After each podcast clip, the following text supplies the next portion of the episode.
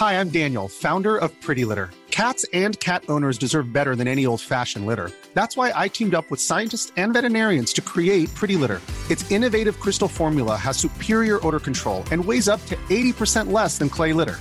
Pretty Litter even monitors health by changing colors to help detect early signs of potential illness. It's the world's smartest kitty litter. Go to prettylitter.com and use code ACAST for 20% off your first order and a free cat toy. Terms and conditions apply. See site for details. C'est le podcast montagne du Dauphiné libéré. Les interviews et les récits, les légendes de l'alpinisme, les champions de ski, le jour où tout a basculé, les grandes et les petites histoires, les exploits et les expéditions, mais aussi les drames, les sagas, les inventions et les pionniers. Voici Histoire d'en haut. 812 km avant de se jeter dans la Méditerranée, le fleuve le plus puissant de France qui traverse le lac Léman prend sa source dans les Alpes en Suisse centrale, sous le sommet du Damastoc, point culminant du massif Saint-Gothard comme nous l'enseignent les manuels de géographie. Le glacier du Rhône, accessible par une grande route touristique, devrait perdre 90% de sa surface en 2100 et peut-être disparaître après. Si cette agonie revêt un caractère symbolique, la fonte de l'ensemble des glaciers des Alpes, qui sont des affluents du Grand Cours, a déjà des conséquences sur les activités humaines en plaine. Après 2050, le fleuve pourrait perdre 10 à 40% de son eau, avec des conflits d'usage à résoudre. Enquête à ses origines sous la glace. Un reportage d'Antoine Chandelier, raconté par François Floaldo.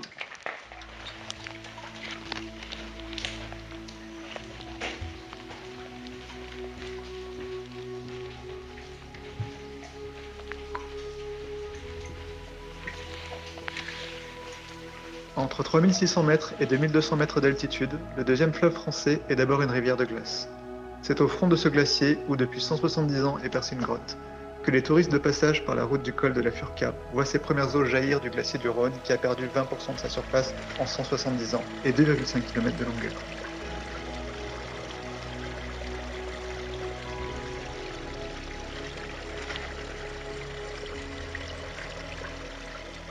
Aucun autre glacier dans les Alpes n'est accessible par la route. À 2200 mètres d'altitude, dans un virage du col de la Furca, un bazar au décor suranné et aux souvenirs kitsch donne accès à une grotte creusée depuis plus de 170 ans dans la langue glaciaire, de plus en plus difficile à maintenir. Mathieu, David et Yanis, trois moteurs du Jura, ont tenté l'expérience. Bah, c'est un petit peu triste parce qu'on voit qu'il y a quand même beaucoup beaucoup moins de glace qu'avant. Et puis euh, on va se poser des questions sur le réchauffement climatique. Et puis euh, ce qui va rester dans quelques années, du glacier quoi. Alors c'est très spécial quoi. Après euh, quand on voit aussi comme ça coule, on continue, euh, on voit que c'est vraiment en train de fondre euh, à la minute même quoi. C'est c'est assez impressionnant quoi. C'est une attraction qui mérite d'exister, une grotte comme celle-ci? Ouais, Bah, c'est je magnifique. trouve, Ouais, ouais. clairement, vraiment magnifique. Sachant surtout que nos enfants, on ne saura même pas s'ils auront l'occasion de voir ça un jour. C'est quand même. faut le voir une fois quoi. La famille Carlen, qui exploite le site depuis 4 générations, a tendu d'immenses bâches pour ralentir la fonte et permettre l'accès aux galeries, maintenues comme dans les mines par des piliers de soutènement pour éviter que la voûte ne s'effondre sur les visiteurs. Le Rhône-Kletscher, qui s'étend encore sur 17 km, soit l'équivalent de la moitié d'une ville comme Bâle, est l'un des 20 glaciers suivis dans les Alpes suisses. Le chercheur, Mathias Huss, est à la tête du service scientifique qui mesure la fonte de ces géants glaciaires. Pour lui, ces protections ne sauveront pas la première source du Rhône. Alors le glacier du Rhône, c'est un glacier très, très classique, je dirais, parce qu'il y a un, bassin d'accumulation qui est, qui est assez grand et plat, et après il y a une grande euh, langue euh, glaciaire qui euh, mène dans un lac proglaciaire. C'est un glacier qui est très bien accessible, et c'est aussi pour ça que là, il y a des séries de, données qui sont très très longues. En- fait, c'est en 1884 on a commencé les premiers euh, mesurements de bilan de masse sur un glacier au monde, je pense. Alors, il n'y a, a pas d'autres euh, glaciers où on a commencé à mesurer euh, tellement tôt. Par contre, on a, on a arrêté après, euh, après 30 années. Mais quand même, euh, là, c'est vraiment des, des séries très très longues parce qu'il est tellement bien accessible. Et c'est un glacier qui, qui se retire aussi. Et il, perd beaucoup de masse, mais un peu moins que d'autres glaciers qu'on suit aussi. Par exemple, le glacier de Grise, qui est juste opposé au glacier du Rhône. Ce glacier perd beaucoup plus vite en masse que le glacier du Rhône. Ce glacier a la réputation d'être le glacier le plus accessible en Europe, hein, je crois, puisque une route passe juste à côté. Euh, est-ce qu'il y a une époque où la route était, euh, était presque sous la pression de la glace? Non, parce que la route, euh, toujours à côté du glacier, mais dans le petit âge glaciaire, alors ça veut dire jusqu'à 1850, là, le glacier était vraiment très proche de la route. Euh, il y a sous le glacier à, à Gletsch, c'est un petit village, non c'est pas même un village, mais il y a des, grands hôtels euh, qui, ont été construits il y a, il y a 200 ans pour euh, euh, visiter ce glacier. Euh, là, le glacier était vraiment très proche de ce petit village, de ces grands hôtels, mais maintenant il a, il a vraiment, il, a, il retiré très fortement. Et depuis Gletsch, ce petit village et ces hôtels, euh, on ne voit plus le glacier maintenant depuis une, une dizaine d'années, vingtaine d'années. Quelles sont les, son, quelle est son espérance de vie à ce glacier? On n'a jamais mesuré une, une euh, disparition de la neige d'hiver complète pendant l'été. Ça veut dire chaque année, même dans les années les chauds euh, comme 2018 et 2019, il y avait toujours une, partie accumulation, mais le glacier le perd quand même. Et les modélisations qu'on a fait euh, indique qu'il va, qu'il va survivre euh, les prochaines euh, années jusqu'à 2100, mais il va, il va devenir beaucoup plus petit. Ça veut dire il va, il va rester dans les, les parties les plus hautes, mais dans une taille beaucoup réduite, alors une taille réduite de, de jusqu'à 90%. Et après 2100, il va être amené à disparaître? Ouais, c'est assez difficile de dire ce qu'il se passerait après 2100 parce que là, les incertitudes pour le climat sont très très grandes. Ça veut dire, euh, pour, avec la situation actuelle du climat, on peut prédire assez bien ce qui se passerait jusqu'à 2050 par exemple, mais après ça dépend vraiment comment euh, la société globale euh, agit. Si on va vraiment réduire les, émissions en CO2, on peut faire survivre le glacier, mais euh, autrement, si les émissions CO2 montent et montent, augmentent, euh, le glacier pourrait aussi euh, disparaître complètement, euh, même jusqu'à 2100. Partons de l'hypothèse la plus probable, c'est qu'en 2100, donc, il perdrait 90% de sa surface. Quelles seraient les conséquences sur le fleuve, le Rhône, qui prend sa source dans ce glacier? Alors, pour le fleuve du Rhône, c'est pas facile à dire parce que le glacier du Rhône, c'est seulement une source de la Rhône. Mais c'est la, première source, c'est clair. Mais, mais après, il y a aussi des, d'autres grands glaciers qui mènent dans le Rhône, comme le glacier d'Aletsch, le glacier de Cornerve, alors qui ont des apports beaucoup plus grands en eau. Mais on peut faire des, prévisions générales. Que dans un premier temps, euh, il y a une augmentation du débit. Alors il y a, il y a plus d'eau parce qu'il y a quand même une, une, une, euh, un volume de glace à haute altitude très grand qui, qui, fond maintenant. Et cette eau qui a été stockée dans la glace pour des, des dizaines ou même centaines d'années euh, est maintenant accessible et ça a augmenté euh, les débits pour euh, quelques années encore. Ça dépend un peu de la taille du glacier quand on, a ce, pic dans, dans les débits. Pour le glacier du Rhône, ce serait probablement vers 2050 et après il y a une réduction en débit. Et cette réduction, elle est complètement importante, euh, particulièrement importante pendant l'été. Ça veut dire euh, parce que là, c'est quand le glacier fond normalement le plus. Et si la surface est plus petite, il n'y a simplement pas assez de glace qui peut fondre. Et ça va, ça va vraiment avoir des, des grandes conséquences pour le régime hydrologique parce que c'est en été que euh, beaucoup d'eau dans le Rhône euh, vient des glaciers si les glaciers sont plus petits ou sont déjà disparus, il y a, beaucoup moins d'eau. Et là, pendant l'été, on peut vraiment avoir une réduction euh, qui est, significative, pas seulement euh, dans les Alpes, mais aussi euh, pour tout le fleuve de la Rhône jusqu'à la Méditerranée.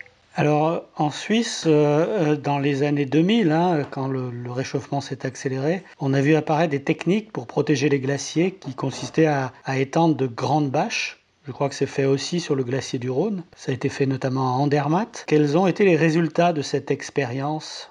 Euh, Alors, on, fait ça toujours. Il y a, au moment, il y a à peu près 10 euh, sites en Suisse où on, utilise ces bâches pour réduire la fonte et en fait c'est très très efficace. Ça réduit la fonte de 50 à, 60 localement, mais on doit aussi savoir que c'est une, partie très très petite des glaciers qui est qu'on peut couvrir. Et en fait, c'est une, euh, une technique qui, qui, est, très utile pour réduire la fonte localement. Alors sur une place où il faut vraiment garder la glace, au glacier de Rhône, on veut garder la glace à la longue pour pouvoir euh, faire accessible la, la grotte artificielle dans la glace. Mais ces bâches ne sont pas pour, sauver un glacier, pour réduire la fonte de tout un glacier, c'est pour réduire la fonte localement. Et ça, je pense, c'est très très important à, comprendre. Alors ces bâches ne sont pas pour sauver des glaciers, ces bâches sont pour sauver la glace localement, aussi dans les ressorts de ski, quand on euh, garder une piste sur un glacier par exemple, là on utilise ces bâches. Euh, pour toute la Suisse, euh, on couvert maintenant 0,02% de la surface des glaciers avec ces bâches. Alors c'est vraiment presque rien et ça peut pas, ça peut pas sauver les glaciers. Avec le réchauffement climatique, la fonte des glaciers a des conséquences bien au-delà des massifs montagneux, dans les plaines sur la ressource en eau, la navigation et bien d'autres activités humaines comme l'agriculture ou la protection d'énergie. Pour Elisabeth Hérault, présidente de la Compagnie nationale du Rhône, le débit du fleuve sera impacté à l'horizon 2050. Et il faut se préparer à mieux partager ses usages d'ici la fin du siècle. Quel serait le, destin du Rhône s'il, venait à perdre sa source? Euh, ça, serait, ça, relèverait en fait d'une valeur symbolique pour le Rhône si le glacier du Rhône disparaissait, parce qu'en fait, à lui tout seul, bien évidemment, il n'alimente pas le Rhône. Euh, il, alimente même une part euh, infinitésimale hein, du Rhône. Donc, le sujet, le sujet de la disparition de la source du Rhône est un sujet qui est extrêmement symbolique, parce que perdre sa source, c'est voilà, c'est très fort. Hein. Le sujet en fait de la fonte du glacier du Rhône ne doit pas être pris tout seul parce que s'il n'y avait que le glacier du Rhône qui fonde, une fois de plus, le Rhône ne serait pas en difficulté. Le problème c'est que si le glacier du Rhône fond, c'est parce que tous les glaciers des Alpes fondent. Et là, en revanche, le Rhône est impacté. Parce qu'en en fait, sans les glaciers, qui font partie de l'écosystème du Rhône, sans les glaciers, le Rhône va perdre une part importante de son alimentation. À, combien vous l'estimez, cette contribution des, glaciers au, débit du Rhône? Aujourd'hui, moi, on n'a pas d'estimation. Ce qu'on peut simplement dire aujourd'hui et qui, qui est d'une logique imparable, c'est que comme les glaciers fondent très vite, en fait, ils sont actuellement un soutien du Rhône ce qui est un peu fou, ce qui veut dire qu'on vit à crédit sur le dos de ceux qui nous suivent. Parce qu'en fait, le fait que les glaciers fondent très vite, quand ils fondent, évidemment, ils se transforment en eau. Cette eau vient alimenter le Rhône et donc tous les glaciers actuellement alimentent au-delà de ce qu'ils devraient faire l'ensemble du fleuve. Et donc quand les euh, glaciologues, euh, quand euh, Jean Jouzel disent qu'à la fin du siècle, il n'y aura plus de glaciers dans les Alpes, hein, cela veut dire que jusqu'à la fin du siècle, nous allons alimenter artificiellement le Rhône grâce à la fonte des glaciers. Les glaciers fondant beaucoup plus vite, finalement, nous bénéficions de cette fonte accélérée des glaciers, ce qui, ce qui est très choquant. Par contre, il y a un autre impact du, du climat. Aujourd'hui, c'est le niveau de la neige, hein. il y a moins de neige. Est-ce que ça se mesure déjà sur le, sur le, le niveau du Rhône? Oui, ça, ça, ça, là par contre, on peut, on peut en mesurer les impacts euh, assez clairement, puisqu'en fait, hein, ce qu'il faut comprendre, c'est que cette neige, elle représente un stock d'eau, un peu comme les glaciers, d'accord? Comme cette neige, elle tombe de plus en plus de fait, il y a de moins en moins de volume d'eau stockée. Or, cette eau, elle est restituée, un peu comme les glaciers d'ailleurs, c'est pas tout à fait en même temps, mais un peu comme les glaciers. Cette eau, elle est restituée en fait au bassin versant qui permet de, euh, voilà, parce qu'il faut comprendre que le fleuve c'est le fruit du bassin versant de tout ce qui permet d'amener de l'eau dans le lit du fleuve. Hein. Donc cette eau, elle est restituée au bassin versant. Un, de plus en plus tôt dans l'année, puisqu'on dit que la fonte nivale, qui permet en fait d'apporter de l'eau euh, au Rhône, s'est avancée de 20 jours ces 30 dernières années.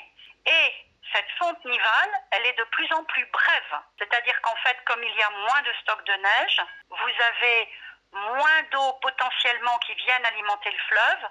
Et, le, deuxième sujet, c'est que cette fonte des neiges, comme elle est très rapide, un peu comme la fonte des glaciers, elle est très rapide et beaucoup plus précoce, finalement, elle ne soutient pas l'étillage du fleuve. L'étillage, c'est quand le fleuve est au plus bas. Donc, il y a quelques, siècles, euh, cet étillage, en fait, il était soutenu euh, assez loin dans l'été. D'accord Puisqu'en fait, ça fondait tranquillement et, et, il y avait du stock et voilà. Et ça alimentait le fleuve. Aujourd'hui, non seulement cet étillage, ne, cette, cette fonte ne soutient plus l'étillage euh, suffisamment loin dans l'été pour soutenir en fait le débit du fleuve. Est-ce que donc on comprend bien qu'il y a plus d'eau avec la fonte des glaciers, avec la fonte des neiges? Est-ce que ça se compense? Oui.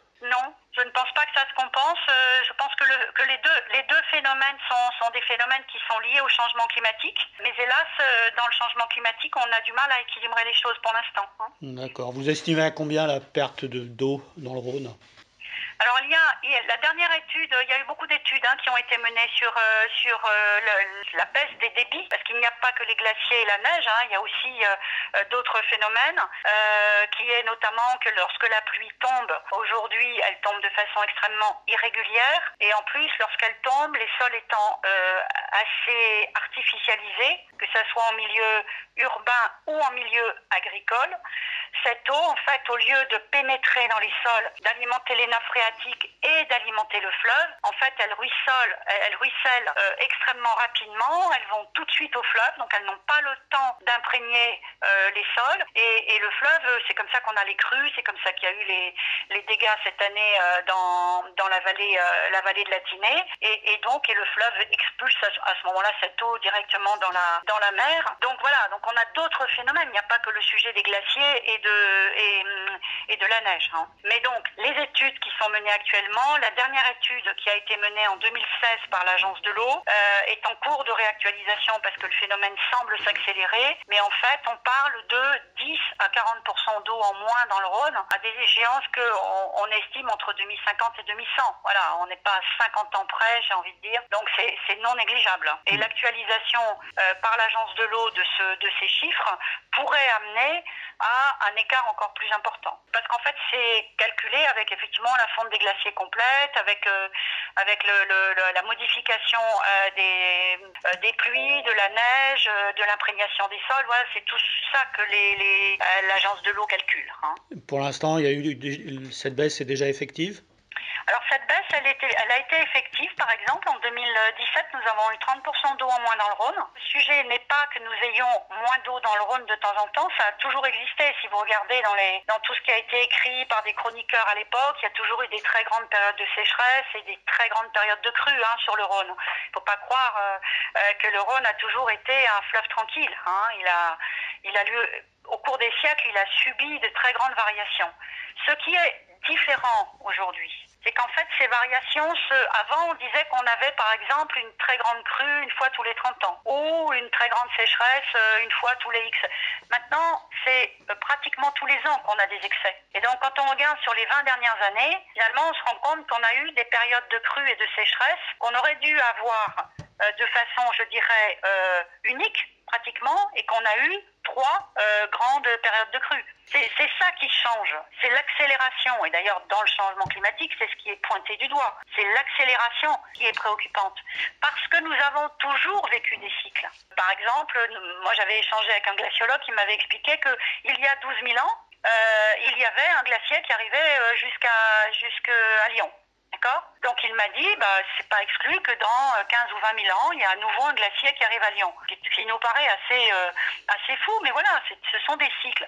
Sauf que les cycles aujourd'hui se raccourcissent. Là où avant, on mettait des milliers d'années pour voir certains phénomènes. Aujourd'hui, ça se, ça se résonne à, la décennie. Et, et c'est cela qui est préoccupant. Quand on parle d'extinction euh, de masse euh, de certains éléments de la biodiversité, ce qui est préoccupant, c'est que finalement, on se dit que dans les... Euh, avant, on raisonnait au niveau des siècles et maintenant, on raisonne au niveau des décennies. Avant, on déforestait et on mettait quelques siècles avant de déforester. Maintenant, on déforeste en 10 ans. Justement, par rapport aux activités humaines, si on se projette au-delà de, de 2100, quel va être l'impact sur les activités du fleuve, production d'électricité, navigation si, euh, si on se avec un fleuve euh, qui, euh, étant le fleuve le plus puissant de France, perdrait euh, une partie non négligeable de son débit, il restera un, fleuve utilisable et utile aux hommes. hein. En revanche, on aura des conflits d'usage, c'est-à-dire que les périodes où le fleuve aura peu d'eau, les périodes d'étiage qui seront certainement beaucoup plus fortes qu'aujourd'hui. Ce sont forcément les périodes, par exemple,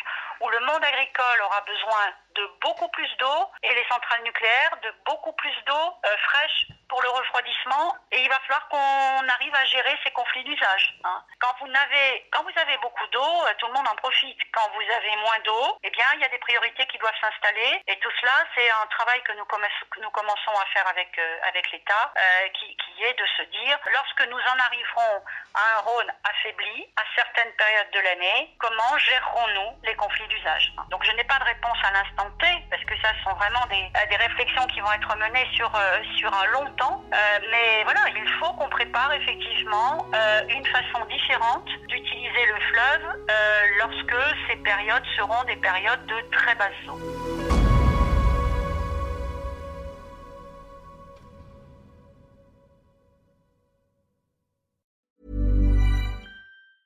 Hey, it's Danny Pellegrino from Everything Iconic. Ready to upgrade your style game without blowing your budget? Check out Quince. They've got all the good stuff shirts and polos, activewear, and fine leather goods, all at 50 to 80% less than other high end brands. And the best part? They're all about safe, ethical, and responsible manufacturing.